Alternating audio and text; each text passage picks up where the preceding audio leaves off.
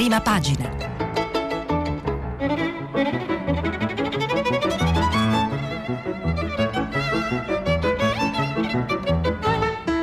Questa settimana i giornali sono letti e commentati da Antonella Rampino, editorialista del quotidiano Il Dubbio. Per intervenire telefonate al numero verde 800 050 333. Sms WhatsApp, anche vocali, al numero 335 56 34 296. Buongiorno, benvenuti a prima pagina, la rassegna di Radio 3. Stamattina eh, abbiamo notizie dell'ultimo minuto dal fronte caldissimo e terribile dell'Afghanistan. L'Unicef ha lanciato, come avete già sentito dalla, dal notiziario eh, della radio, l'allarme per la strage di bambini e c'è anche la notizia che eh, Joe Biden ha mandato un inviato in Qatar per trattare con i talebani. Parleremo anche di questo tema mh, mm, fine della rassegna stampa perché i giornali oggi aprono ovviamente con un altro disastro eh, ed è il disastro del clima, una cosa che capiamo vivendolo sulla pelle in questi giorni da Lucifero.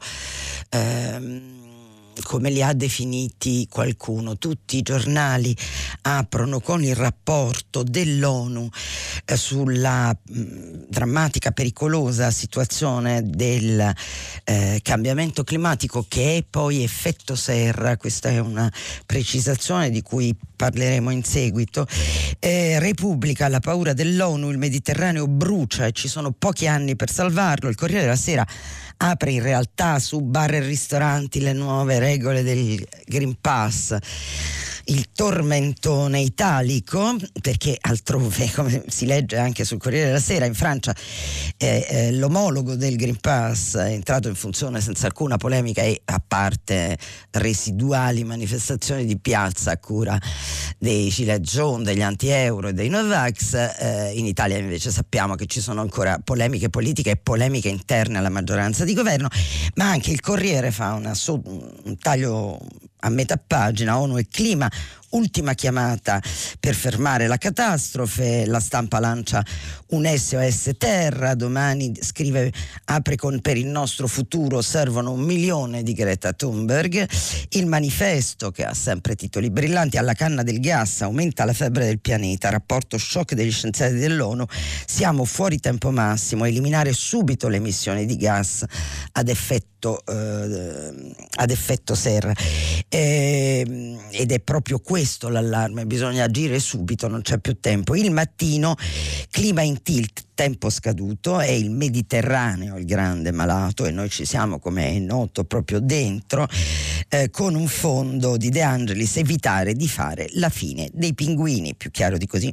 Anche il Sole 24 ore ha questo tema che naturalmente vede in prima fila tra gli attori che dovrebbero operare, oltre ai politici, al, al decision making politico, le imprese che dovrebbero operare, eh, insomma, dovrebbero fare qualcosa eh, per limitare eh, il, il monossido di carbonio, clima in tilt eh, scusate, di spalla il sole 24 ore mette mutamenti irreversibili. Eh, Biden non si può eh, più aspettare, ma quali siano i problemi lo si capisce prendendo dal punto di vista dei giornali naturalmente dell'informazione, della comunicazione, basta prendere in mano libero eh, l'Asia inquina e incolpano noi. L'allarme dell'ONU è sbagliato e quindi quali siano le resistenze così lo capiamo bene. Noi apriamo, vi raccontiamo eh, questo tema prendendo in mano l'avvenire. L'avvenire ovviamente apre con un titolo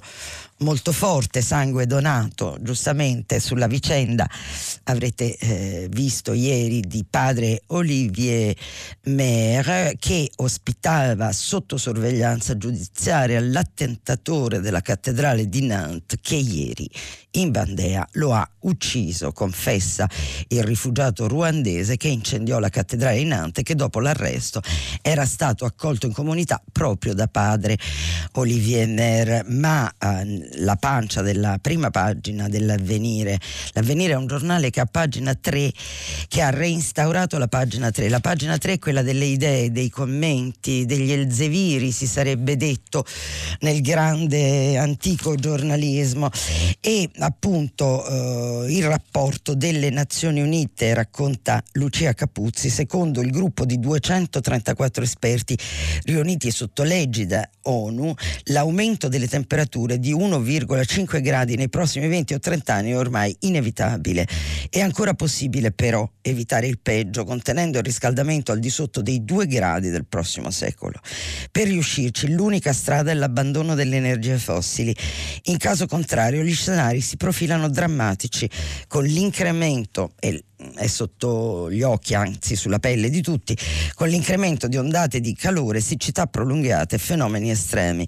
È un codice rosso per il mondo, avverte il segretario generale dell'ONU Gutierrez. All'interno eh, si racconta eh, che eh, del rapporto ONU, precisando nell'articolo appunto di Capuzzi, è solo l'inizio, anche se le nazioni facessero tagli drastici e immediati alla quantità di gas immessi nell'atmosfera non riuscirebbero ad evitare un riscaldamento climatico di almeno 1,5 gradi entro i prossimi eh, 20 o 30 anni, ma a pagina 5 dell'avvenire c'è anche l'intervista a Sandro Fuzzi, che è uno degli autori dello studio e che dice la rinuncia alle fonti fossili non stravolgerebbe il nostro sistema, il sistema industriale, anzi potrebbe renderlo più efficiente. Ed è, commentiamo noi, proprio questa la via per la quale si spera che si faccia qualcosa contro l'effetto serra, eh, il, mm, il, miglioramento, l, l, l, come dire, per le imprese, per chi questi questi, inquinamenti eh, li produce come, dire, come effetto eh, collaterale. In sintesi, in una sintesi fatta molto bene sull'avvenire, troviamo il rapporto che è molto dettagliato e molto lungo sul clima dell'ONU. I cambiamenti climatici e conseguenti fenomeni meteorologici disastrosi sono inequivocabilmente dovuti alle attività umane. Un ulteriore aumento delle imprese temperature è inevitabile, si può però ancora impedire un aumento superiore a un grado e mezzo, che è la soglia di riferimento per evitare catastrofi e danni irreversibili. Le attività umane hanno causato un aumento medio delle temperature globali dell'1,1 eh, 1% rispetto al periodo precedente alla rivoluzione industriale, stiamo parlando dell'Ottocento, gli ultimi cinque anni ecco, sono stati i più caldi dal 1850 ad oggi. Il livello di anidride carbonica nell'atmosfera, i livelli sono i più alti degli ultimi due milioni di anni.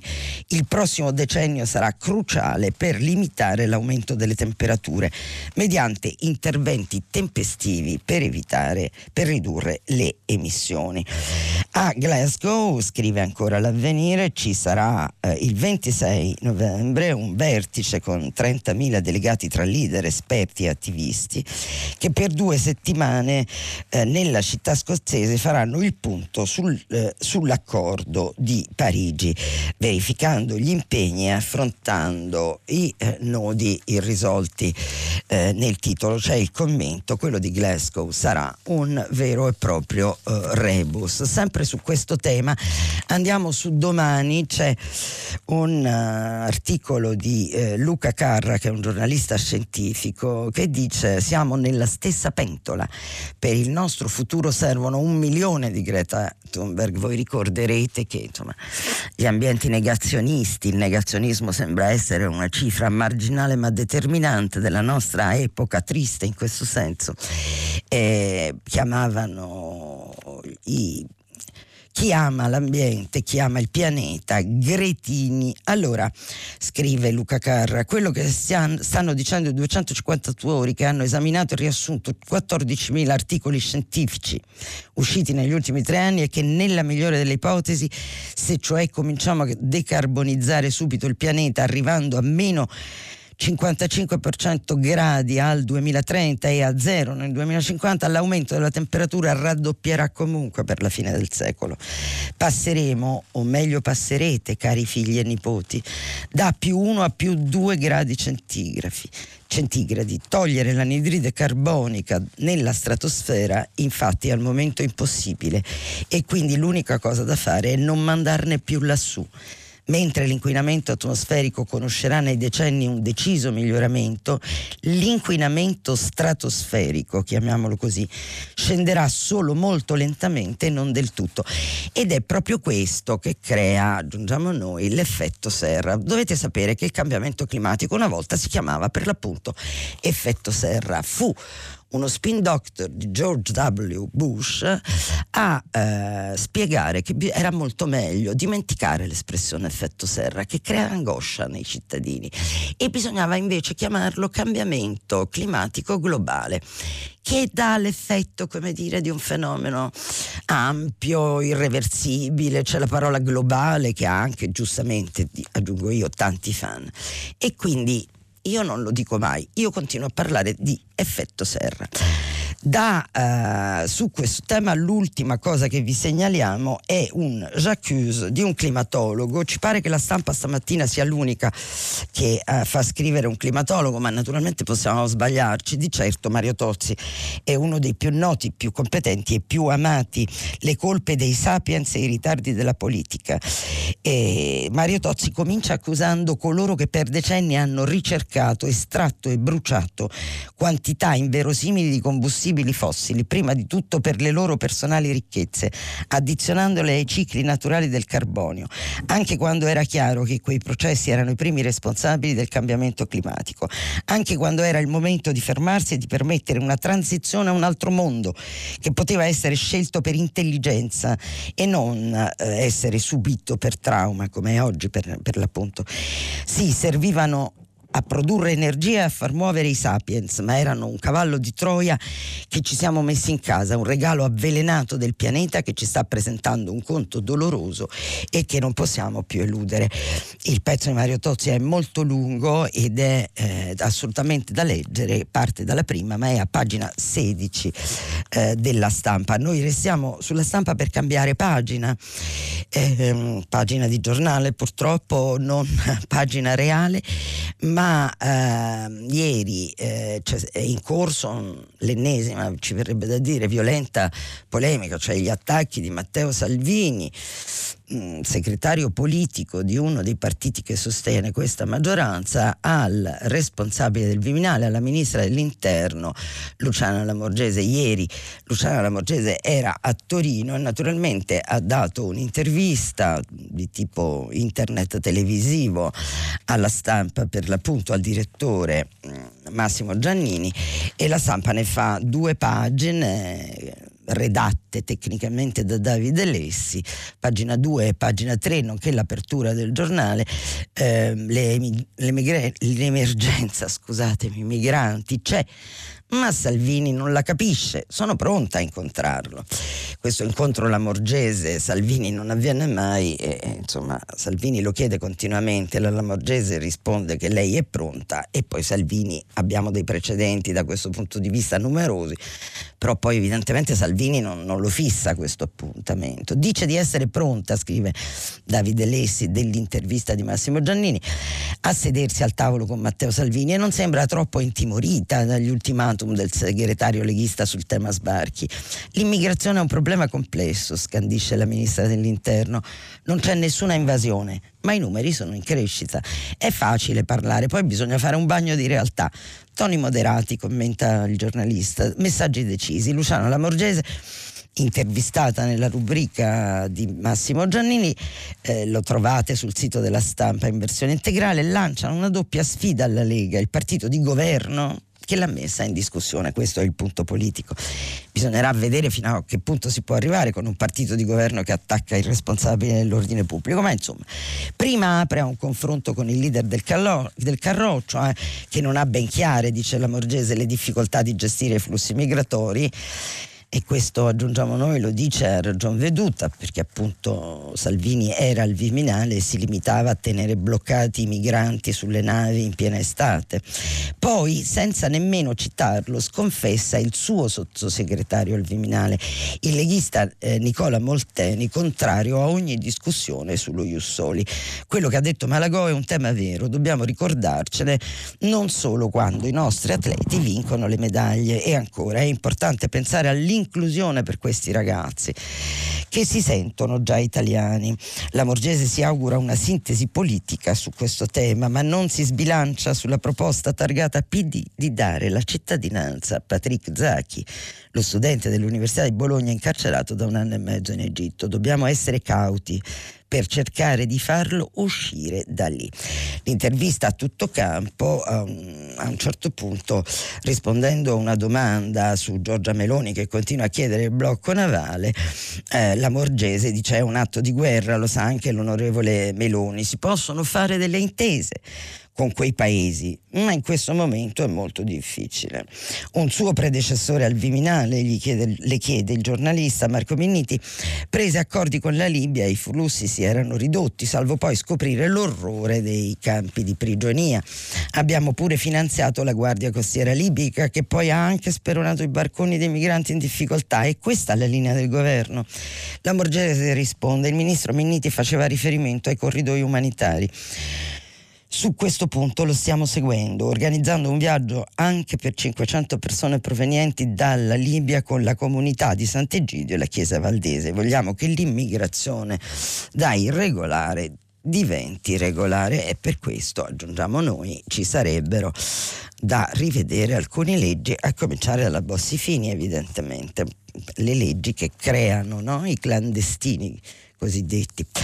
E mm, sempre sulla stampa vi segnaliamo anche un articolo, eh, un fondo di Paolo Griseri che si occupa dei problemi del lavoro da moltissimi anni, eh, sulle morti sul lavoro, come sapete anche in questi giorni continuano e sembrano piovute dal nulla, immotivate, sono decenni che va avanti così eh, in Italia. E scrive Paolo Griseri, il ministro Orlando studia premi per le aziende più sicure e punizioni fino alla chiusura per chi mette a rischio la vita dei dipendenti, ma si chiede Griseri, sarà una buona legge? E soprattutto servirà, non dovremo aspettare molto per capirlo, dovremo avere pazienza però, seguire con attenzione, con pedanteria forse il dibattito parlamentare, i documenti di sindacati e imprenditori, i commenti degli intellettuali, capire capire così come si troverà un equilibrio migliore tra le esigenze della sicurezza del lavoro e il profitto dell'impresa. Non scandalizzi l'idea di un compromesso. Sempre la politica è compromesso tra interessi diversi. Noi ci permettiamo di sottoporre a Paolo Griseri un'altra parola. La politica è mediazione tra interessi diversi. Il compromesso forse contiene un'accezione negativa che noi non ci auguriamo per nessuna legge e, continua Griseri, sempre le riforme sono il frutto di equilibri nuovi, più avanzati, come si diceva nel Novecento. L'unica certezza, scrive ancora Paolo Griseri, è che le norme e i controlli di oggi sono frutto di un compromesso inaccettabile, perché non difende la vita, la divora. L'esito peggiore sarebbe che anche questa riforma ancora una volta si impantani, un sostanziale blocco alla discussione in Parlamento con il tempo che passa e lo statu quo che resiste a questo stallo farebbe da contraltare la retorica inconcludente della condanna pubblica per ogni nuova morte. Sarebbero altri guanti lanciati a terra, finiti a terra in vano. Sulla stessa pagina dei commenti della stampa, che è la numero 21, Marco Follini parla dei...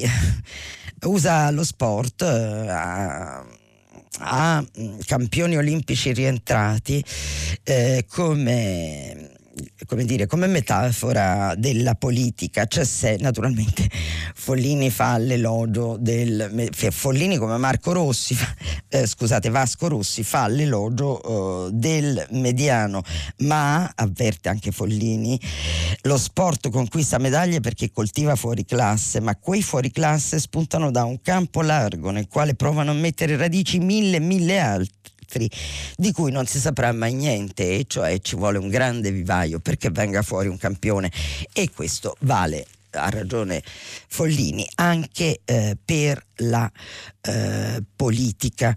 Ehm, sul um, Corriere della Sera, che vi dicevamo apre sui problemi del Green Pass, che oggi noi trascureremo, ve lo dico subito, ehm, abbiamo un articolo eh, piuttosto lungo pole- sulla polemica Salvini Lamorgese, eh, in realtà di Giuseppe Alberto Falci a pagina 8, il Corriere in realtà mette Lamorgese e Salvini sullo stesso piano, lite sullo Ius Soli, la ministra apre sulla cittadinanza agli sportivi, il leghista attacca, pensa a fermare eh, gli sbarchi, la, Lamorgese dice troviamo la sintesi.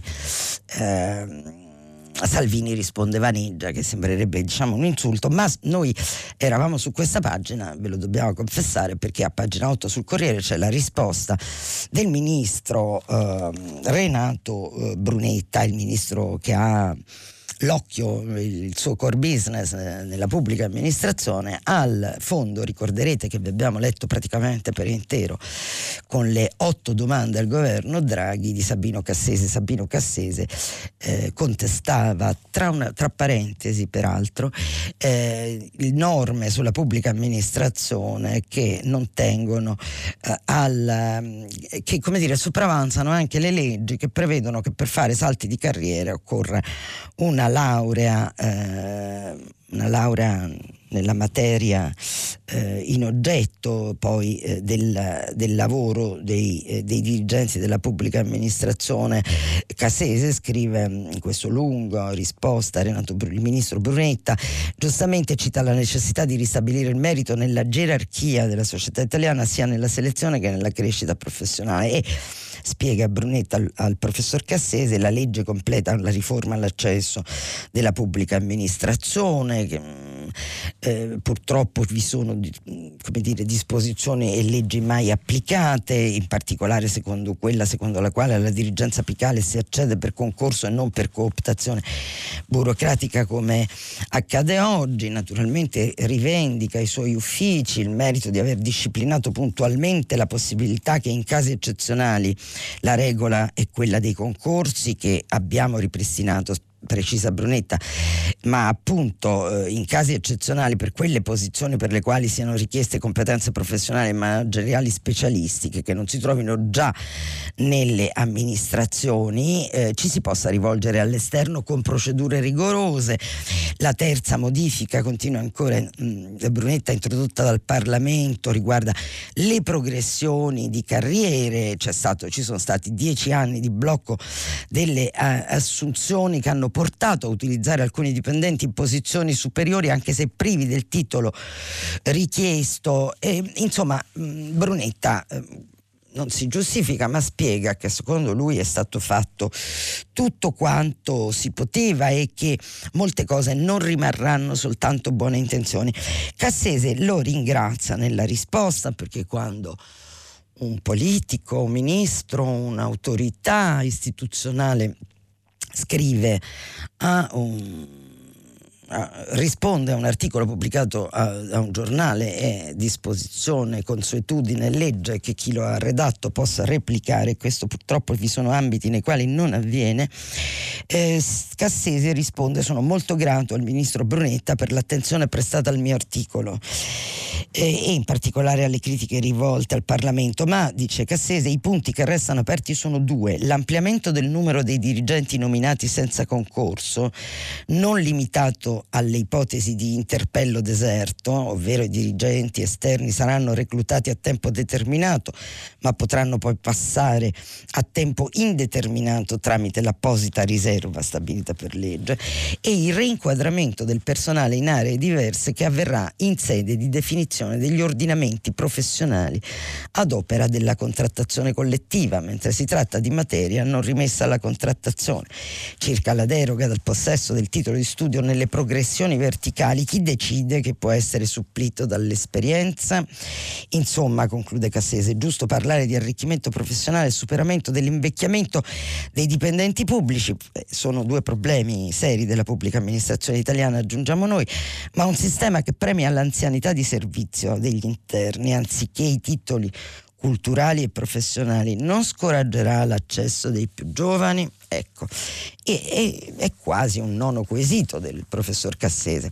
Vedremo domani se la cosa avrà ulteriore seguito. Sulla pagina a fianco, eh, pagina 9, c'è un'intera pagina di intervista naturalmente di Maria Teresa Meli che segue il PD mh, mm, a Goffredo Bettini, che noi vi leggiamo in realtà il, il tema è che eh, Goffredo Bettini da tutti descritto come eminenza grigia del PD, in realtà è soltanto in un, in un passaggio della politica italiana di, di, di, rarefazione delle intelligenze politiche. Goffredo Bettini è un'intelligenza politica e pur essendo del PD e pur avendo il segretario del PD Enrico Letta schierato eh, il suo partito a favore della riforma Cartabia rispetto alla quale i referendum radicali eh, e di Matteo Salvini eh, sulla giustizia sono un'operazione che ha anche un aspetto notevole di disturbo. Eh, Bettini, che è del PD, eh, annuncia e proprio stamattina lo farà sia i referendum sulla giustizia so che c'è la Lega ma firmo lo stesso ve lo leggiamo dal Corriere però vi diciamo che ce l'ha eh, questo, questo tema è trattato anche dal dubbio l'ho scritto io, ho parlato anche io ieri con Goffredo Bettini. Resta da fare molto dopo la riforma, io fuori linea, Malletta parla di un PD plurale, infatti nessuno del PD ha protestato per questo. Peraltro eh, Goffredo Bettini firmerà solo tre dei cinque referendum sulla giustizia e, eh, questo ha raccontato a noi, si tiene ben distante dal, dal quesito che aumenta, è favorevole alla separazione delle carriere, è favorevole a cancellare la parte della eh, legge Severino che impedisce la candidatura candidabilità per chi è anche semplicemente indagato e non per chi ha una sentenza di condanna per reati contro la pubblica amministrazione o altro. E mh, mm, eh, si tiene ben lontano dai referendum che invece possono essere come dire inquisitori, intimidatori nei confronti della eh, magistratura. Eh, sul, quindi no, vi leggiamo la parte politica di questa intervista del Corriere della Sera a Goffredo Bettini. Lei firmerà i tre, tre, referendum, quindi ritiene che non si sia fatto ancora abbastanza in materia.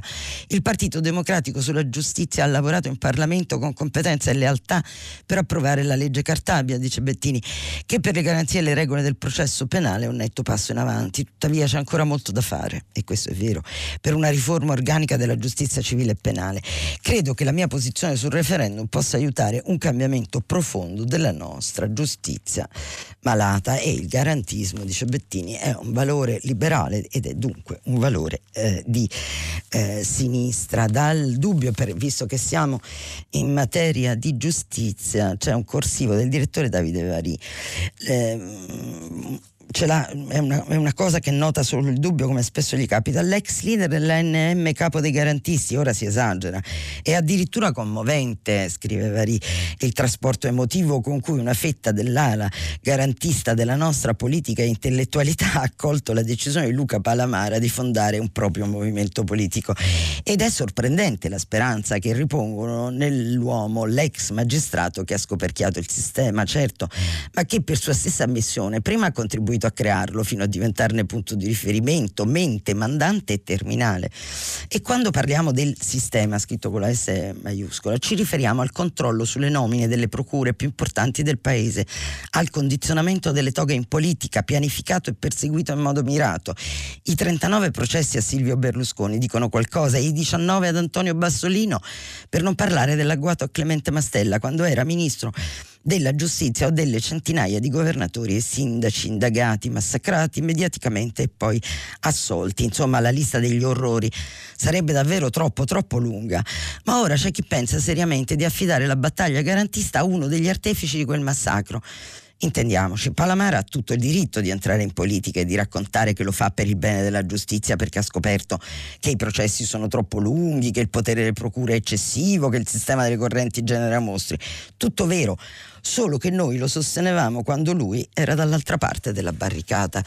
Ecco, eh, aggiungiamo anche che i C difficilmente per legge o per referendum si riuscirà si, riusciranno a modificare queste storture perché naturalmente non tutti i magistrati sono così, eh, ci mancherebbe, mm, queste storture dal dalla messa in pratica, dalla messa in atto della eh, giustizia eh, in Italia.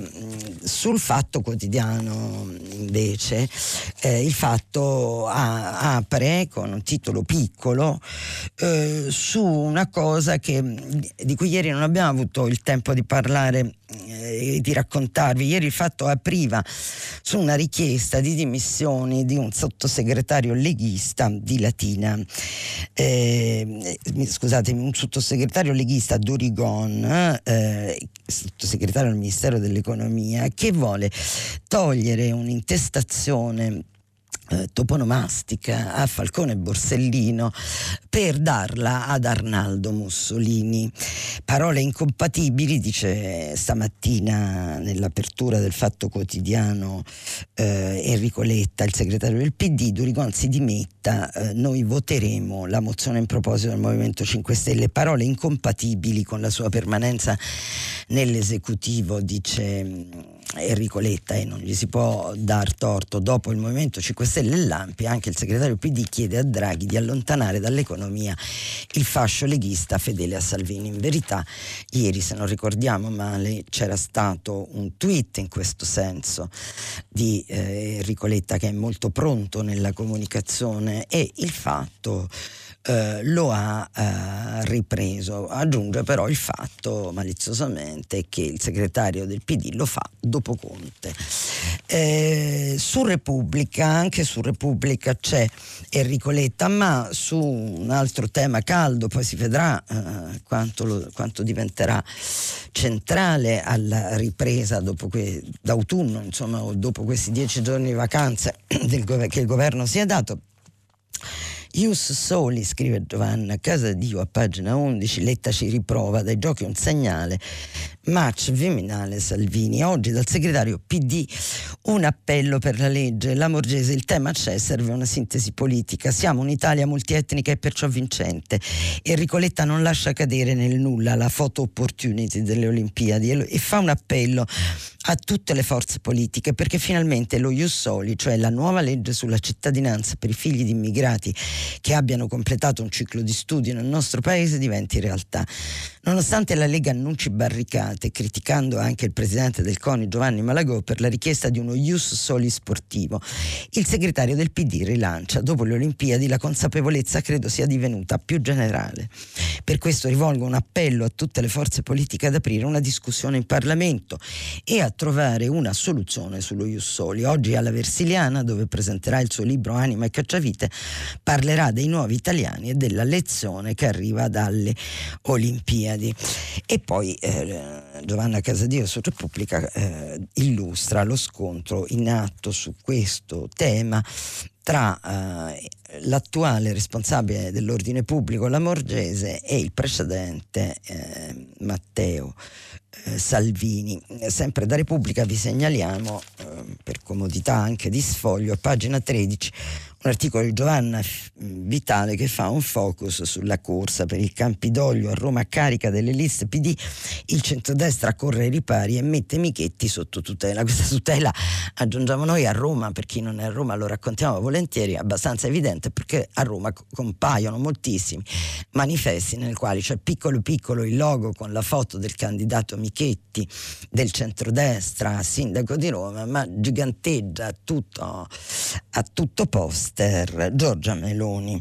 Quindi Giorgia Meloni si sovrappone eh, a Michetti perché per via delle sue gaffe pare che sia assolutamente eh, bassissimo nei sondaggi. È una campagna elettorale introversa, scrive Giovanna Vitale, incapace di spiccare il volo, una marcia tormentata su Roma, provata da un decennio in cui destra, sinistra e grillini si sono avvicendati alla guida dell'urbe senza riuscire tra scandali e inchieste a curare uno solo dei mali che le affliggono. Sospesa tra i fasti imperiali evocati dall'avvocato speaker imposto da Giorgia Meloni e il movimentismo social di Carlo Calenda che gioca all'uno contro tutti, il solo da aver poco da perdere e molto da guadagnare nella battaglia, capi- nella battaglia capitale. L'articolo è tutto da leggere, interesserà non solo i romani, eh, ci segnali, eh, noi semplicemente aggiungiamo che certamente Calenda avrebbe molto da guadagnare, ma è difficile che ci riesca, dati i sondaggi, soprattutto quelli riservati che circolano. Ma naturalmente è troppo presto, è un sondaggio nel quale si è molto bassi, può anche preludere a una grande corsa finale, per carità. E qui adesso arriviamo al tema terribile con cui avevamo aperto, che è quello uh, del dell'Afghanistan eh, perché è in atto un ritiro e al ritiro americano voluto da George eh, da, scusatemi da Donald Trump e l'invasione fu operata da George W. Bush eh, e da Dick Cheney, ma il ritiro è stato stabilito da Trump e confermato da Joe Biden. Eh, l'osservatore romano ha il titolo più incisivo e l'apertura del giornale, Vent'anni di guerra, per che cosa? E questo per che cosa è il nodo della questione afghana? I talebani eh, riconquistano l'importante città settentrionale di Kunduz perché il ritiro americano e, de- e occidentale, c'è anche un ritiro eh, italiano che è stato operato e non solo dell'Italia eh, e con il ritiro delle forze della coalizione occidentale eh, i talebani avanzano e fanno terra bruciata, eh, violenti combattimenti e centinaia di famiglie in fuga. Washington invia i bombardieri e Luca Possati scrive un pezzo, devo dire magistrale perché in 30 righe saranno, spiega tutto. Vent'anni di guerra, atrocità e immani sofferenze, per che cosa? È questa la domanda inevitabile che emerge di fronte alle ultime notizie dall'Afghanistan, dove i talebani stanno rapidamente riconquistando il territorio. In meno di 24 ore i ribelli hanno conquistato altre due importanti capoluoghi di province, Sarelpul e Kunduz. Impossibile fare previsioni, ma l'impressione è che il paese stia ricadendo in una spirale di violenza difficile da controllare. Noi aggiungiamo che questo era del tutto prevedibile e tanto più avrebbero dovuto prevederlo coloro che erano sul terreno. Kunduz, continua Luca Possati, che è già caduta due volte negli ultimi anni nelle mani degli insorti, nel 2015 e nel 2016, è un importante crocevia strategico nel nord dell'Afghanistan tra Kabul e il Tagikistan. La sua conquista è il principale successo militare dei talebani dall'inizio della loro offensiva scattata nel maggio scorso, approfittando approfittando del ritiro delle forze internazionali che dovrebbe essere completato entro il 31 agosto. I media locali hanno parlato di violenti combattimenti tra esercito e ribelli nella città per diverse ore. Molti negozi e centri abitati sono stati dati alle fiamme, centinaia di famiglie sono state costrette ad abbandonare le proprie case. Da segnalare anche la tragedia di una famiglia i cui membri sono tutti morti a causa dell'esplosione di una mina sotto il veicolo dove stavano viaggiando nel distretto di Sayed Karam. Lo ha riferito ieri all'agenzia Anadolu il comando di polizia di Pakti, alla provincia dell'est dove è avvenuta la strage. I talebani hanno disseminato mine su tutte le strade di Sayed Karam prima di abbandonare il distretto, respinti dalle forze governative che lo hanno riconquistato. Gli Stati Uniti hanno inviato alcuni bombardieri per sostenere gli sforzi delle truppe afghane nel fermare l'avanzata dei talebani. I bombardieri che vanno ad affiancare i droni Reaper già in azione sarebbero partiti da una base aerea in Qatar e saranno impiegati per colpire obiettivi nella zona di Kandahar, Herat e Lashkar I media riferiscono che il presidente Biden non ha alcuna intenzione di modificare il calendario del ritiro. E in effetti non è modificando un calendario del ritiro ma è un pochino cambiando decisione diciamo. Eh, la uh, la possibilità, cambiando politica la, c'è una possibilità di cambiamento. Ora, eh, per contraltare sull'Afghanistan all'osservatore romano, vi già brevemente pezzi di un fondo di Giuliano Ferrara che ricorderete eh, ha avuto una fase teocon proprio nell'epoca in cui questo sostantivo definiva i sostenitori delle politiche di George W. Bush, soprattutto politica estera, e scrive Giuliano Ferrara se non ce l'hanno fatta gli inglesi sconfitti nel grande gioco, intrappolati dalle insidie afghane per quasi due secoli a partire dal Settecento, beffati e trucidati nella nuvola di menzogne e agguati degli emiri emiri di dinastie avverse, se non ce l'hanno fatta i sovietici dell'Armata Rossa, finiti in una rotta che fu preludio alla caduta del sistema, perché mai avrebbero dovuto farcela gli americani e la coalizione internazionale formatasi dopo l'11 dicembre del 2001? E la domanda è cruciale anche questa. Eh? Questa è la spiegazione più semplice, andante spiccia però, di, nota Ferrara. In Afghanistan, contro il tribalismo orgoglioso e la fede e la ferocia montanara, gli imperi non ce la fanno osserviamo in un fremito di orrore come vengono schiacciati velocemente e violentemente gli scampoli di civilizzazione, elezioni, promozione della libertà femminile, istruzione, musica che furono introdotti all'inizio dell'ultimo ciclo bellico a Kabul, a Kandahar, a Kunduz, a Herat dal più potente esercito del mondo e dalla coalizione occidentale dei suoi alleati. Dopo due decenni di incerta, stanca dominazione occidentale, ecco che tutto procede speditamente. Di quattro presidenti americani solo la metà eh, di George W. Bush ha fatto la scommessa, solo la metà di George W. Bush ha fatto boh, la scommessa impossibile sulla riscrittura delle regole del mondo in nome della libertà civile e contro la logica di guerra, oppressione e terrorismo.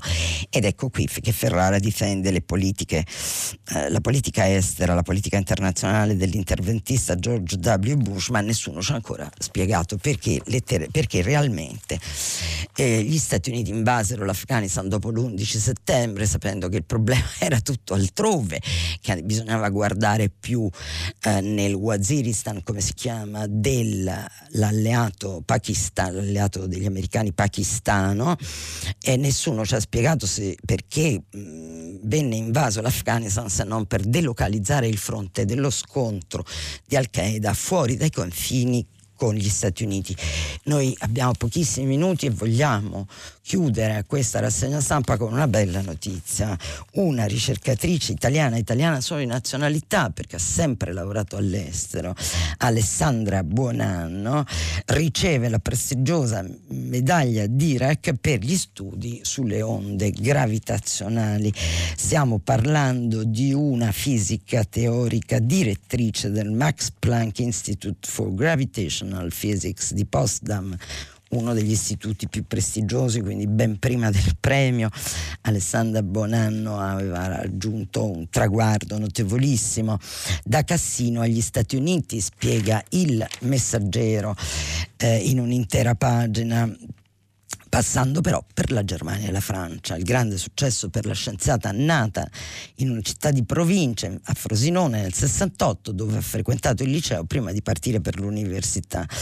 Al momento dell'intervista molto lunga, eh, Buonanno è negli Stati Uniti e le piovono addosso le eh, congratulazioni, a cominciare da Mario Draghi, un importante eh, riconoscimento che dà lustro al nostro paese, insomma non lo so, mm, non ha, fatto, non ha potuto fare la fisica teorica e le sue ricerche. Buon anno in Italia, è dovuta andare all'estero, eh, seguono tutti gli altri complimenti. Cosa direbbe, le chiede il giornalista Riccardo De Palo, alle ragazze che sognano di seguire le sue orme? Siate determinate, cercate di seguire i vostri istinti, le vostre passioni, questa è la cosa più importante. Sono contenta che questo premio possa mandare un messaggio molto positivo ai giovani in generale e ovviamente alle ragazze che vogliono intraprendere una carriera nella ricerca scientifica. Spero di ispirare molte di loro. Lei come donna ha incontrato difficoltà nella carriera. Io non ho avuto esperienze in cui ho avuto l'impressione di essere trattata in modo diverso. Ecco il punto. Eh? Bisogna eliminare barriere sociali e culturali che impediscono alle donne di intraprendere la ricerca scientifica. Questo è anche un riconoscimento all'Italia, sicuramente, dice generosamente. Buon anno. Sono nata in Italia, sono grata a questo paese. Il corso di laurea e il dottorato li ho conseguiti all'Università di Pisa, poi sono andate via. E questo è appunto il punto. Per fare carriera poi le donne dall'Italia devono andare via, specie se ricercatrici e fisiche teoriche. Abbiamo terminato questa parte di rassegna stampa, io vi aspetto dopo la pubblicità eh, per il filo diretto con gli ascoltatori. A dopo. Antonella Rampino, editorialista del quotidiano Il Dubbio, ha terminato la lettura dei giornali di oggi. Per intervenire chiamate il numero verde 800 050 333. Sms e WhatsApp, anche vocali, al numero 335 56 34 296. Si apre adesso il filo diretto di prima pagina. Per intervenire e porre domanda ad Antonella Rampino, editorialista del quotidiano Il Dubbio, chiamate il numero verde 800 050 333. Sms WhatsApp, anche vocali, al numero 335 56 34 296. La trasmissione si può ascoltare, riascoltare e scaricare in podcast sul sito di Radio 3 e sull'applicazione Rai Play Radio. Eccoci di nuovo in onda. Prima che mi passino una, una, delle vostre telefonate, volevo darvi una precisazione su ieri. Ieri ho letto un articolo di Francesco Olivo sulla stampa. Olivo scriveva che Renata Polverini è di Forza Italia. Io ricordavo invece che aveva eh, lasciato eh, polemicamente il gruppo di Forza Italia. È invece eh, nel frattempo rientrata e io non me ne ero accorta. Quindi vi do questa correzione ringrazio Francesco Olivo eh, per avermelo spiegato, diciamo. Eh, pronto, chi c'è in linea? Buongiorno, sono Luca. Da dove chiama Luca? Eh, dal Salento. Salve, bello il Salento, eh? caldissimo? Sì. Ha ragione l'ONU? C'è una, c'è una, buona arietta da nord che fa stare bene. Va bene, meno male. Almeno per oggi l'abbiamo scampata. Allora, dica Luca. Eh, parlavo della, del cambiamento climatico, come ha detto lei, anche dell'effetto serra. Sì. Eh, tutte le volte che si parla di, di clima eh, c'è una variabile che non viene mai presa in considerazione, che è quella demografica, cioè che sarebbe una condizione al contorno di tutti i problemi. Cioè, quando uno dice ok dobbiamo modificare il nostro modo di fare ma eh, a, alla situazione attuale di demografia oppure a quella tra 50 anni nei prossimi 50 anni si dice che l'Africa raddoppierà.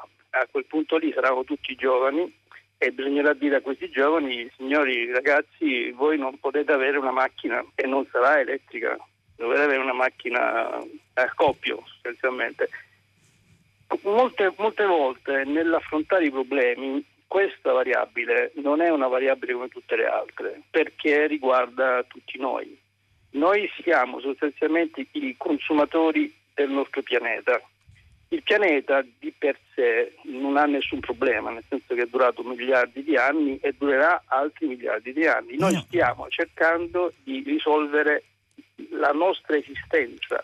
No, di vivere, di vivere, in una maniera possibile, di non morire eh, di clima. Esatto, mm. e dopodiché... E questo è legittimo però, mi scusi se non voglio interromperla, voglio soltanto dialogare sì. un po' con lei. Eh. E quindi diceva il suo ragionamento?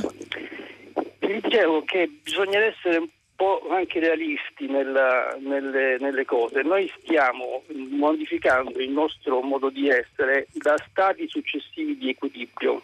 In fisica parla in questo modo. Sostanzialmente ogni, momen- ogni, ogni, nostra azione modifica uno stato di equilibrio. Noi stiamo andando ormai verso una situazione di squilibrio continuo e ci siamo ormai squilibrati, cioè non è più possibile dal punto di vista proprio fisico tornare indietro se non ecco, questo, modifica una situazione catastrofica. E questo è quello che dice l'ONU, il rapporto eh, dell'ONU? Mm. Eh, sostanzialmente bisognerebbe dire a noi stessi, tutto il mondo occidentale, tornate a consumare energia come cento anni fa. Ma Lei no, pensa no, di no. riuscire a No, non è questo. Allora non è questo, mi perdoni. Non è questo. No, io credo di no, lei lo chiede a me, io le devo rispondere come da contratto, diciamo, quindi ci provo, ecco. Perché, eh, e quindi eh, no, eh, no, non è questo il punto. Intanto lei dice giustamente c'è la variabile demografica, la variabile demografica è un dato che spesso viene trascurato ma che riguarda tutti, tutti gli ambiti in qualche modo. Eh, il rapporto dell'ONU è da sempre le ricerche eh, sugli effetti dell'effetto serra e l'effetto è appunto il cambiamento climatico globale è, è, determinato da quelle che tutti questi, questi, documenti scientifici chiamano attività umane, da, dall'andare in automobile la mattina allo spreco dell'acqua alle aziende che usano tecnologie che sono uh, inquinanti, quindi attività umana. Si sta cercando il futuro delle attività umane. Chi glielo dice a lei che la macchina in Africa non sarà elettrica? Perché non può essere elettrica? Io non ne sono così sicura. Io credo che, pro- che insomma, l'unica cosa qua- alla quale dobbiamo un pochino credere e affidarci è eh, il progresso verso mm, tecnologie. Mi esprimo con un linguaggio, mi rendo conto, semplicistico. Ci sono persone molto più eh, preparate, però il significato credo sia eh, importante da trasmettere. Tecnologie buone che non siano nocive per l'ambiente perché la nostra sorte dipende dal pianeta.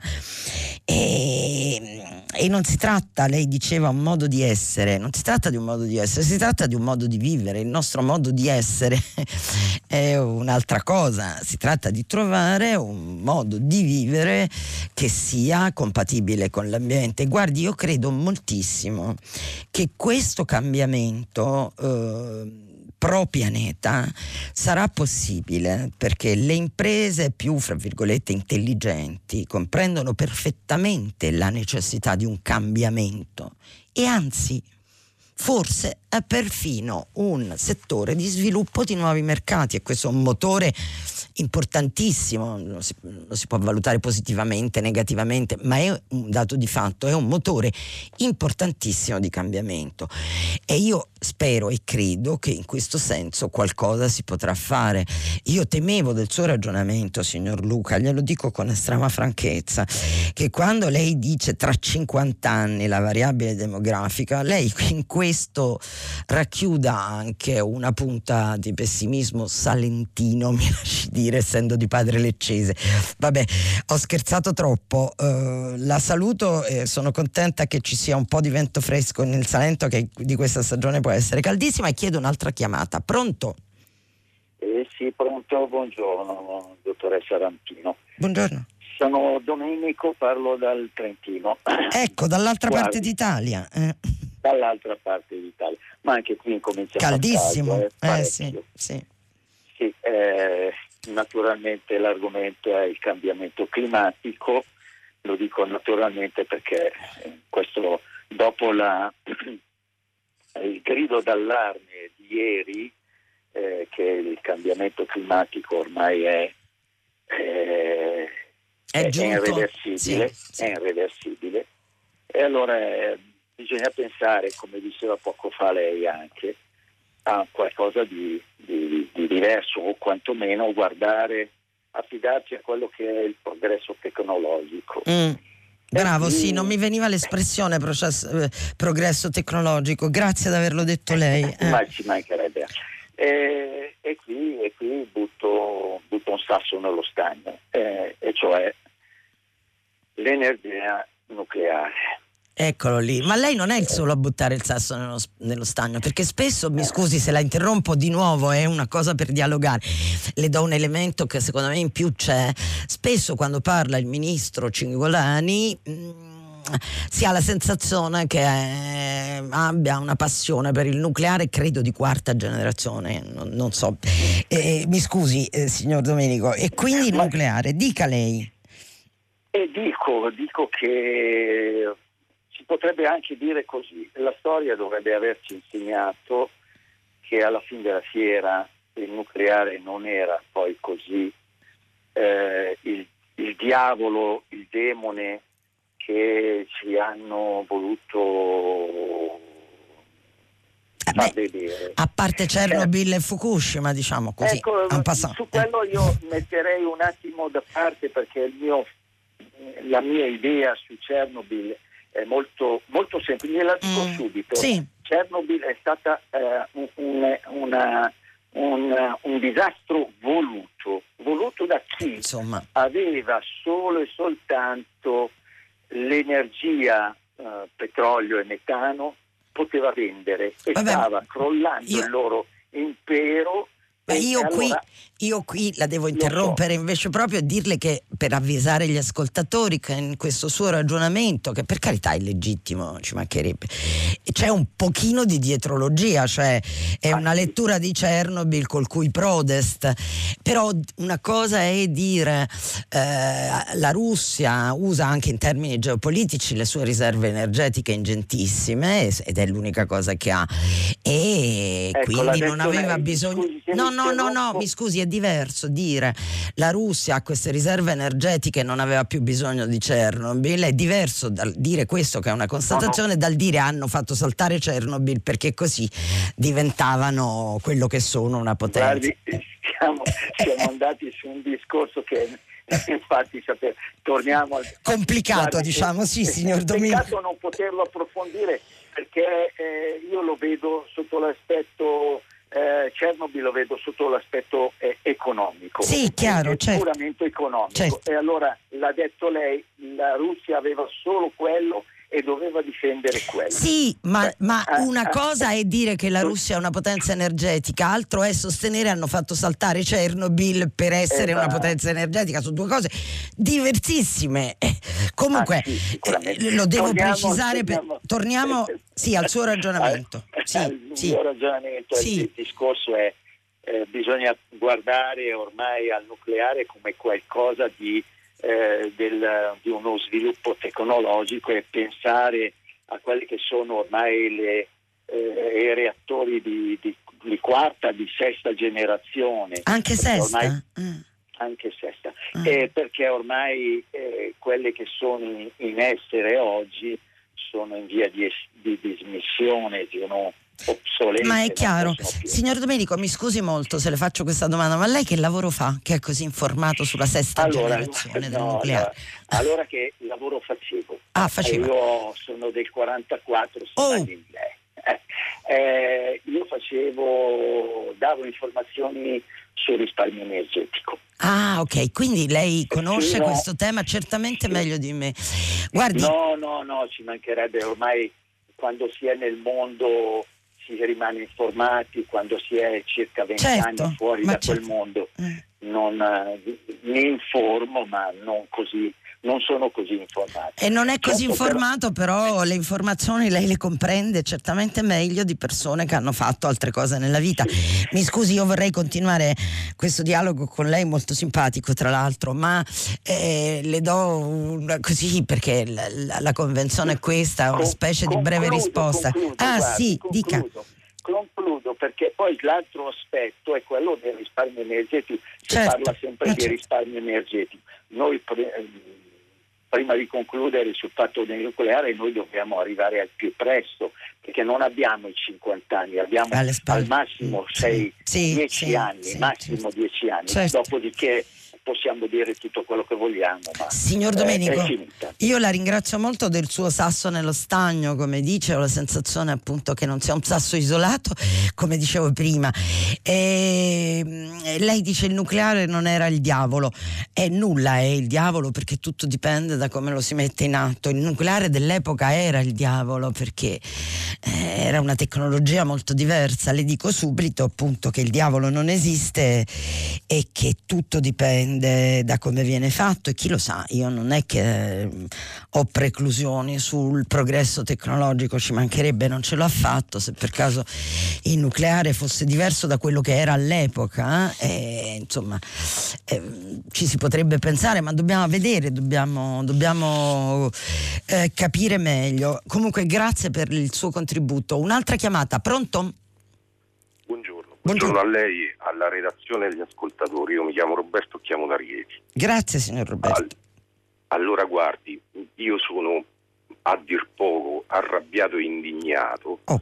per la notizia di nuovi morti o poi lo vedremo oppure omicidi sul lavoro. È una mh, mattanza continua Sì. e nessuno mi sembra la voglia bloccare, fermare al di là delle buone intenzioni di qualche amministratore, di qualche ministro. In 30 anni c'è stata una politica sul lavoro eh, incentrata sulle tesi liberiste, abbiamo eh, cancellato gli uffici provinciali di collocamento, abbiamo mandato a casa migliaia di ispettori del lavoro senza sostituirli, abbiamo detto a chi doveva essere controllato di controlli da solo con le RLS, con eh, il medico di fabbrica, con il responsabile eh, del, dei lavoratori e corresponsabile di, di, fabbrica per la sicurezza, um, per non parlare poi dell'articolo 18, eccetera.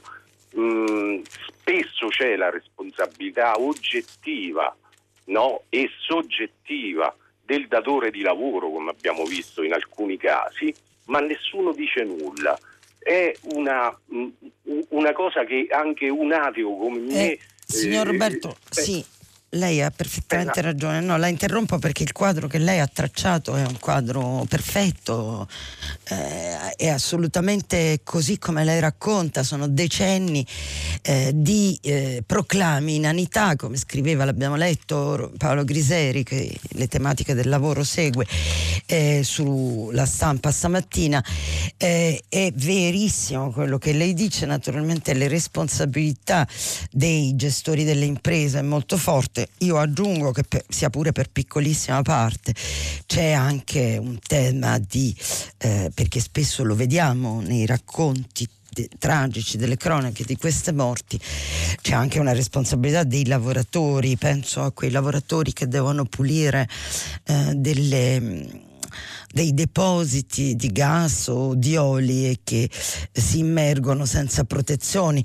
E questo io lo dico non solo perché appunto in piccolissima parte per carità è anche così ma eh, quindi non è solo come dire l'impresa che per risparmiare non fa le protezioni. Un elemento che abbiamo visto soprattutto presente nelle ultime tragiche morti di giovani e di giovani donne dell'ultimo mese. Ma eh, è, c'è un problema io mi permetto di dirlo, non è per generalizzare, ma perché è vero, c'è un problema di cultura della protezione che in Italia non c'è e vale per tutto, vale per il lavoro, vale per l'ambiente, vale per le strade. Adesso stanno pensando di mettere eh, una regolamentazione a questi monopattini perché c'è sui giornali stamattina, noi diamo poco conto della cronaca che tecnicamente si chiama nera, ma queste cose esistono. Un ragazzo è morto investito, ha battuto la testa e eh, devo dire che io da pedona, perché io non guido, eh, cioè guido motociclette, non automobili e non guido motociclette da un bel po' di tempo, ma da pedone io rischio sempre di essere investita da questi monopattini, nonché dalle biciclette, perché vanno tutti contro mano. È bellissima questa idea di libertà del monopattino e tuttavia è, un, è una libertà mal applicata ed è quindi anche questo un punto di mancanza di senso della responsabilità.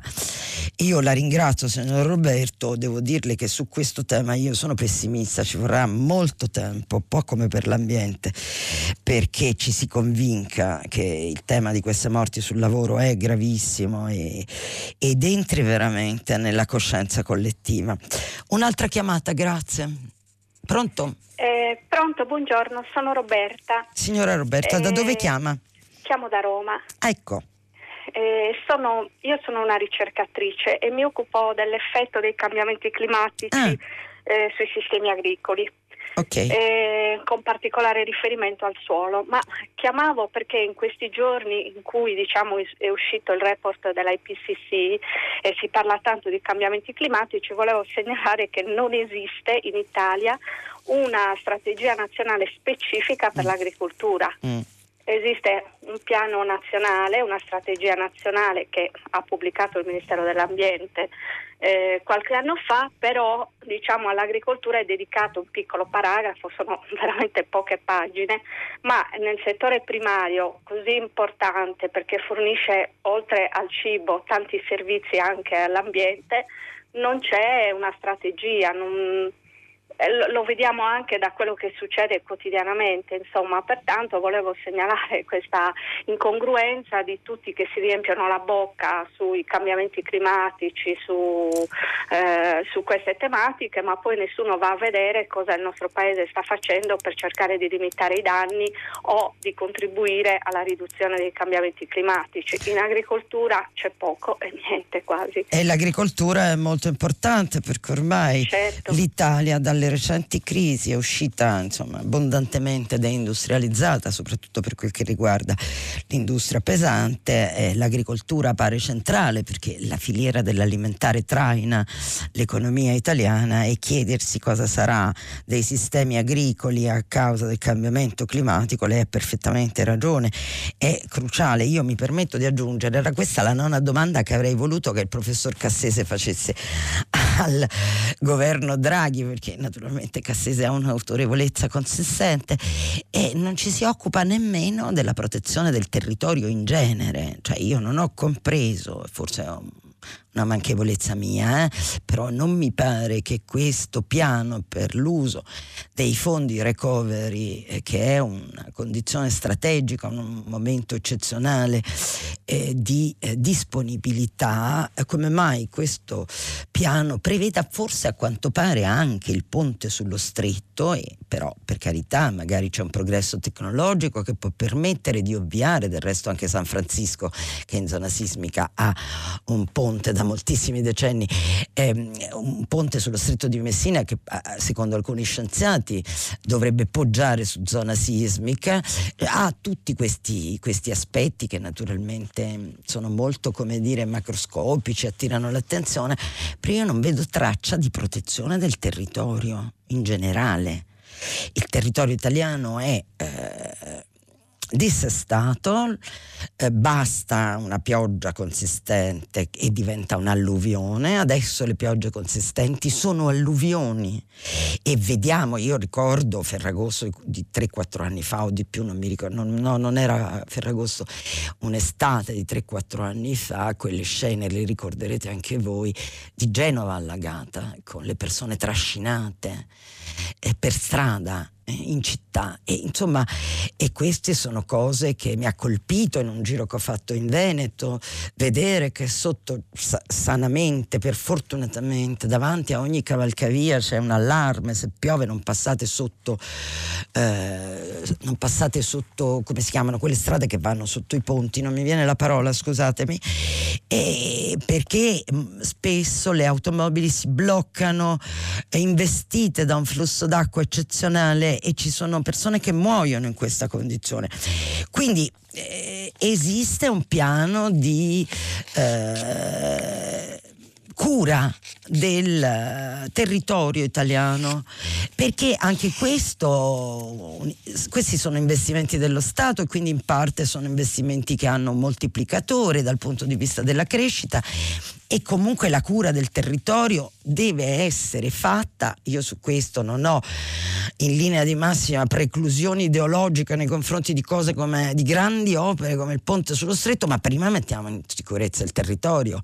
O quantomeno se dobbiamo studiare, continuare a studiare e a spendere per il ponte sullo stretto insieme mettiamo in sicurezza il territorio. Invece su questo punto, ieri raccontavo di Venezia, su questo, anche su questo c'è pochissimo, c'è pochissimo e l'Italia esce da decenni di urbanizzazione, di cementificazione selvaggia, abbiamo mandato in soffitta una scienza perché è una scienza anche quella, eh, come l'urbanistica, l'ultimo grande urbanista italiano era Carlo Aimonino, eh, ma non c'è più il territorio è lasciato a se stesso e, e, e, questo non è accettabile. Scusatemi, forse ho preso il tono di uno sfogo e se è così mi scuso con voi. Un'altra chiamata, grazie. Grazie signora Roberta. Sì, pronto, buongiorno, buongiorno. mi chiamo Michele, telefono da Padova. Eh, io vorrei intervenire eh, sul eh, tema delle delocalizzazioni, però se mi permette colgo colgo la palla al balzo riguardo la, Il Veneto. la difesa. sì, sì. Eh, beh, beh, non, non- non- non- su questo, no, riguardo la difesa del territorio, no. Sì. Io mh, sono appassionato di aeronautica fin da bambino, Ah. mio, mio padre era perito aeronautico. Eh, cioè, un F-35 costa circa quattro volte di più di un Canadair, ehm, senza voler polemizzare con eh, la- la- mh, il tema della difesa, ma un Canadair costa intorno ai 30-35 milioni, ne abbiamo solo 15 che per un territorio come il nostro.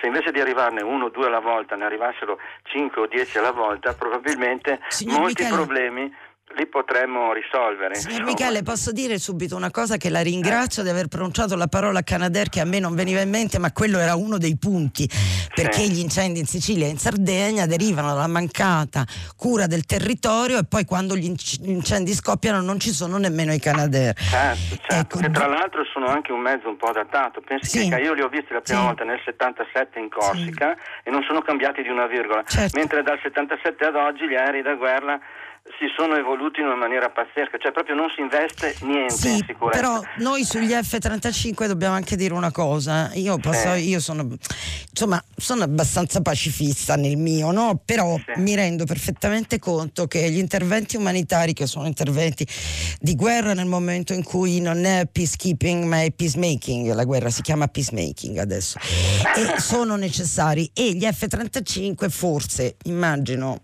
mi pare aver capito, servono nell'ambito di alleanze strategiche e quindi Sì, sono come dire delle cose obbligate, ormai l'abbiamo No, capito. No, credo, ma ho no? capito, io, io no- io non, non voglio dire che non serve la difesa, Ma certo. anzi, è, è soprattutto anche quella più avanzata in termini di sviluppo tecnologico, però se si investe così tanto per la difesa, Esatto, eh, bravo. si, deve, si deve investire anche nella difesa del territorio. Aggiungo, insomma, perché- nel momento in cui abbiamo eccezionalmente delle disponibilità che ci Esatto. vengono... Ce ne vorrebbero un centinaio Perfetto, di Canadair secondo me, perfetto. anche perché costano solo 6.000 euro un'ora di volo in Canadair, costa solo 6.000 euro, Certo. cioè che è pochissimo rispetto ai Certo, 40.000. certo. Comunque non voglio entrare in polemica. Allora io vorrei fare una riflessione sui Però non abbiamo fatto polemica, abbiamo No. chiacchierato. Eh. Certo.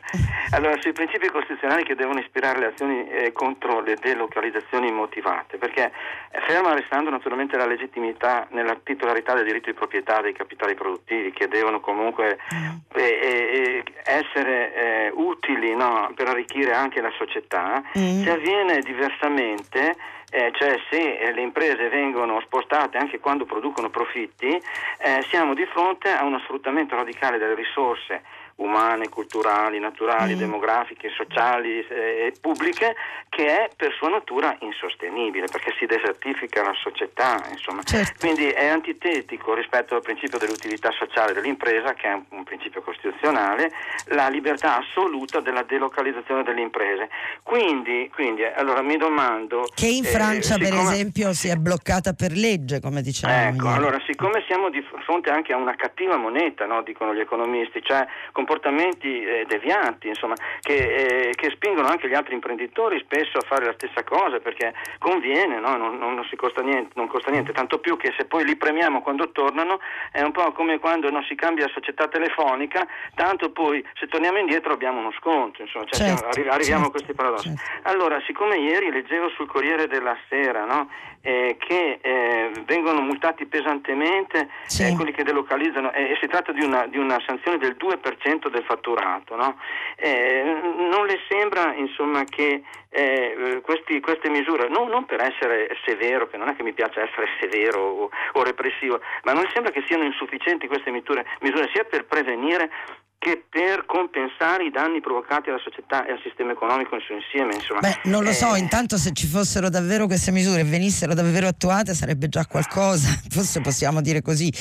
Certo che lei per essere un esperto di aeronautica si, si no, esprime... io insegnavo, no, insegnavo diritto e economia eh, liceo. appunto, in un app- liceo, si sì, esprime sì. con una compiutezza di linguaggio assolutamente eh, come dire, encomiabile. Signor Michele, la ringraziamo e speriamo che eh, ci siano dei decisori che ascoltano queste, queste parole che, sono, che vengono da cittadini italiani consapevoli, mi pare di capire. Grazie signor Michele. Un'altra chiamata? Pronto? Sì, pronto, mi chiamo Franco, eh, abito a Schio Sì, e mh, volevo parla- eh, parlare, dire la mia esperienza riguardo al, um, alla, alla vincitrice diciamo del, del premio, del, premio. la fisica sì, sì. Ecco, sì. no, con la solita battuta che sento dire i giovani all'estero vanno, i giovani vanno all'estero, tutte queste cose qua. Allora, io ho mio figlio che fa il ricercatore all'Università di Stanford Mhm. con la borsa Marie Curie data Mhm. dalla Comunità Economica Sì. Europea. È stato mandato là dalla sua università per fare esperienza. Mm. Secondo me non è il problema dei giovani che vanno all'estero e basta, il problema è di come farli ritornare. Quello è il Mm. vero problema che abbiamo. No, Perché però è- aspetti, signor Franco, mi perdoni, mi- appunto non voglio interromperla, voglio dialogare. Il caso della ricercatrice premiata della fisica teorica Buonanno è diverso perché mi Sì. pare, eh, no? Perché lei mh, eh, va a lavorare all'estero, perché immaginiamo, non trova contratti qui. Il caso di suo figlio è un caso, mi pare di capire, molto più virtuoso. La sua università lo manda a formarsi a Stanford. Questo è perfetto. Poi suo figlio, naturalmente, una volta a Stanford può decidere se ha altri sviluppi di carriera a, a Stanford o se rientrare in Italia perché magari trova qualcosa. Ma il punto per farli rientrare, come lei dice, è che trovino qualcosa qua. Consideri anche, e poi chiudo questa parentesi nel suo, nel suo intervento. sono che dove- d'accordo, e- sono d'accordo. consideri che per le donne e nel- nelle cose scientifiche ancora pe- è, è- è peggio, è più difficile. In Italia è così perché c'è un livello di arretratezza culturale che si vede, mi creda, in tutti gli ambienti, spaventoso. E insomma, adesso per restare nel mio, come dire, cioè nel mio ambito, direttore di quotidiano donna, ce ne abbiamo solo uno alla Nazione da poco, poi c'era stato un caso precedente, ma non abbiamo un direttore di grande quotidiano donna e mi sia consentito il dire francamente, non si capisce perché e, e mi fermo qui. Mi scusi, continui signor Franco. No, no, eh, sono perfettamente d'accordo con lei. Mm. Infatti io penso che la cosa importante è capire come fare a farli ritornare, Certo. farli rimanere qui Migliorando noi, il paese. loro- eh, certo, dando loro appunto, dando loro opportunità di rimanere, di lavorare, di studiare qui in Italia, Certo. di continuare a poter studiare e lavorare qui in Italia. E di trovare, e di trovare, e di signor trovare- Franco, un ambiente, come dicono gli angloamericani, friendly, eh, amichevole. Certo, non certo. l'invidia, la resistenza, quella che è in parte perché c'è e dobbiamo riconoscerlo, non siamo soltanto de- dei fantastici individui, la ferocia italiana. Perché c'è questo, que- questo aspetto che si vede anche in politica, peraltro, eh, ma insomma, che c'è ne- nei, nei rapporti umani, invece riprendere a coltivare eh, la gentilezza, citando Dostoevsky e non altri. Grazie, signor Franco, del racco- de- della testimonianza della vicenda di suo figlio, eh, che, ha- che insegna tante cose anche a noi. Un'altra chiamata, pronto? Sì, pronto, io sono Francesco da Reggio Emilia, mi sente? Certo, beni forte e chiaro. Eccomi, allora io le telefono perché prendo lo spunto dal fatto che in questi giorni, il 6 agosto e il 9 agosto, è stato l'anniversario del lancio delle due bombe atomiche che gli Sì, Stati Uniti sì. hanno lanciato sulle popolazioni inermi del Giappone. E io mi sono chiesto perché se ne è parlato così poco, in passato non ci sono stati interventi, nessuno ne parla, tanti non lo sanno nemmeno, tanti non lo sanno Vabbè, nemmeno. tanti non lo sanno nemmeno E perché allora- c'è molta ignoranza, ma eh, voglio dirle, eh, da- sono decenni che si commemorano. Io guardi, che... penso che non ne sappiano niente perché ne hanno parlato molto poco anche i giornali, è, è un discorso che si cerca di evitare. Ma io adesso voglio dire una cosa, quanto inquinano due bombe atomiche? E quanto inquinano i bombardamenti a Tora Bora che per decenni sono andati avanti con bombe iperbariche? Beh, Macron è andato lì e si è scusato, eh, è il primo presidente che ha fatto men- eh, francese che è andato lì e ha fatto menzione dicendo che la Francia sbagliò. È successo dieci giorni fa. Benissimo, ma quanto inquinano lo sappiamo? È stato fatto uno studio. Eh, quanto hanno Quanto, inquinato? quanto inquina, quanto inquina la guerra? Quanto inquinano i, pro- i proiettili all'uranio? Quanto inquina il fosforo bianco? Quanto inquinano i Ma bombardamenti? certo, signor Franco, certo, mi scusi, Eh, lei, certo, lei ha guardi ragione. signora, no, io ho ragione, però parliamone anche, perché certo, certo, niente. No, E mi certo scusi. perché lo dico, Va non bene. lo dice nessuno. Mi scusi, signor Franco, l'inquinamento e, e Cioè, l'effetto io serra- voglio dire, voglio dire una cosa, Sì. adesso i bombardamenti che partono dall'America per andare a bombardare gli, l'Afghanistan fanno parte del piano, di, de, del piano ambientale di Joe Biden. Signor Franco, Cioè, è chiarissimo, signor È- Franco, è, il suo è pensiero... chiarissimo, però lo capisce che non, non se ne parla, non la si va- lo capisce che anche prima hanno parlato degli F-35, lei ha evitato di Sì. riprendere il discorso. No, no, io l'ho, F-35. l'ho- affrontato il discorso, signor Franco. No, mi per scusi, niente. il suo pensiero è chiarissimo, adesso le rispondo. Eh, tuttavia, eh, la- il suo pensiero è chiarissimo, ma è unidirezionale. Il cambiamento climatico globale, cioè l'effetto serra, non è un effetto collaterale delle guerre. Il pacifismo eh, così eh, unidirezionale non è vero pacifismo, mi permetta di dirglielo. Perché intanto mh, la prego di ascoltare meglio se può le cose, perché io ho parlato degli F-35, non ho fatto cadere il tema mh, per nulla. E se vuole può riascoltarlo in podcast, ma di certo il, ripeto, il cambiamento del clima e la tragica e catastrofica condizione nella quale siamo, descri- verso la quale andiamo, ben descritta dal rapporto ONU, eh, dipende solo purtroppo in maniera infinitesimale dai bombardamenti americani eh, in Giappone, per- che furono peraltro determinanti sull'esito della seconda guerra mondiale, perché poi chissà, magari lei potrebbe oggi stare non a parlare qui con me in radio, ma dentro, la invito a vederlo, una cosa che si chiama L'uomo dell'Alto Castello, è una fiction americana tratta da Philip Dick, nella quale lo scenario è che Hitler ha vinto la eh, seconda guerra mondiale, ha occupato gli Stati Uniti che governa insieme al Giappone. Eh, andiamo avanti, naturalmente stiamo come dire, facendo un volo pindarico, come si dice. Un'altra chiamata, pronto? Allora, buongiorno, mi chiamo Filippo, chiamo dalla provincia di Piacenza Sì, e volevo ritornare sulla tematica iniziale del cambiamento climatico, sì. che io credo possa essere affrontato soltanto cambiando il paradigma con cui lo guardiamo. Viene visto come l'esito dell'attività umana Eh, e lo è. l'uomo è visto come il cancro del pianeta.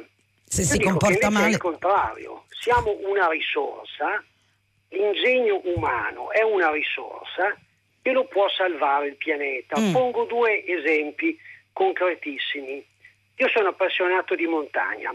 Se chi va in Valtellina eh, trova i sentieri glaciologici, Mm. ho in mente quello del ghiacciaio di Fellaria, quello del eh, ghiacciaio Ventina, allora si vede che dal 73 all'87 i ghiacciai sono aumentati. No, Quelli lì furono gli anni su base mondiale del nucleare. E il Corriere della Sera ho trovato un vecchio articolo dove era scritto fa sempre più freddo per colpa del nucleare. Poi le campagne di Greenpeace pagate dalla, dalla Shell, come poi è stato ammesso, eh, hanno fatto sì che noi, sfruttando anche, c'è effettivamente stato l'incidente a Chernobyl, ma a Fukushima di tre centrali nucleari solo una è andata in tilt e ha fatto un morto, non due, uno. beh, però diciamo che un po' di inquinamento c'è stato. No, Signor- certo, però aspetti, c'è l'altro aspetto, poi la lascio parlare. No, signor Filippo, solo perché Eh. abbiamo un solo minuto. Beh, l'altro è, è- è l'ingegneria genetica. Noi possiamo avere un'agricoltura più efficiente e preferiamo quella biologica che per unità di prodotto è più inquinante. Allora, Cioè, ci- va bene, lei entra, lei entra dentro dei temi che sono molto caldi. Comincio dalla fine, l'agricoltura biologica non ha eh, soltanto quello aspetto che lei dice, ma l'agricoltura biologica è essenzialmente eh, prodotti agricoli di grande qualità, perché comunque eh, la qualità è diversa. E eh, comprendo perfettamente il suo ragionamento, pur tuttavia nell'Occidente avanzato si è scelto il biologico. Guardi, non parlo dell'Italia o della Francia, parlo degli Stati Uniti. Se lei va in America e vive in America qualche giorno, non dico qualche anno, qualche mese, si accorge cosa può mangiare e cosa non può mangiare, essendo italiano, cioè abituato comunque a un cibo di alta qualità. Quindi gli aspetti sono molti, eh, non è seguendo una linea unidirezionale eh, che se ne esce. A me piace molto di quello che lei ha detto l'impostazione del suo ragionamento, che è l'ingegno umano è una risorsa e eh, se usiamo noi stessi come risorsa possiamo cambiare il pianeta. Prendo le distanze perché è una cosa, non ho difficoltà ad ammetterlo, del quale io non so assolutamente nulla, se ascoltatori o ne sanno domani possono chiamarci, sulla cosa di Greenpeace finanziata dalla Shell. È veramente una cosa di cui io ignoravo, mi permetta di dirle che bisogna controllare qual è la fonte di questa notizia che lei riporta prima di considerare che sia davvero una notizia. Però la ringraziamo moltissimo del suo contributo, signor Filippo. Da Piacenza salutiamo gli ascoltatori, ci fermiamo qui dopo il giornale radio.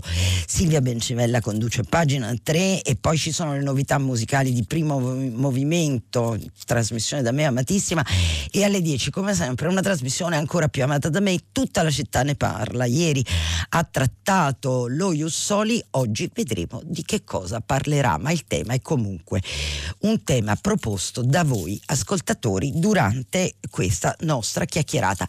Antonella Rampino vi saluta, a domani e buona giornata.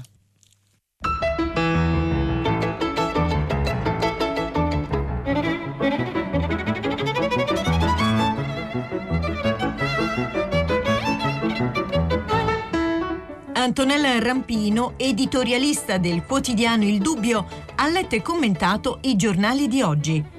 Prima pagina è un programma a cura di Cristiana Castellotti. In redazione Maria Chiara Beranec, Natascia Cerqueti, Manuel De Lucia, Cettina Flaccavento, Erika Manni, Giulia Nucci e Francesco Neri. Posta elettronica, prima pagina chiocciolarai.it. La trasmissione si può ascoltare, riascoltare e scaricare in podcast sul sito di Radio 3 e sull'applicazione Rai Play Radio.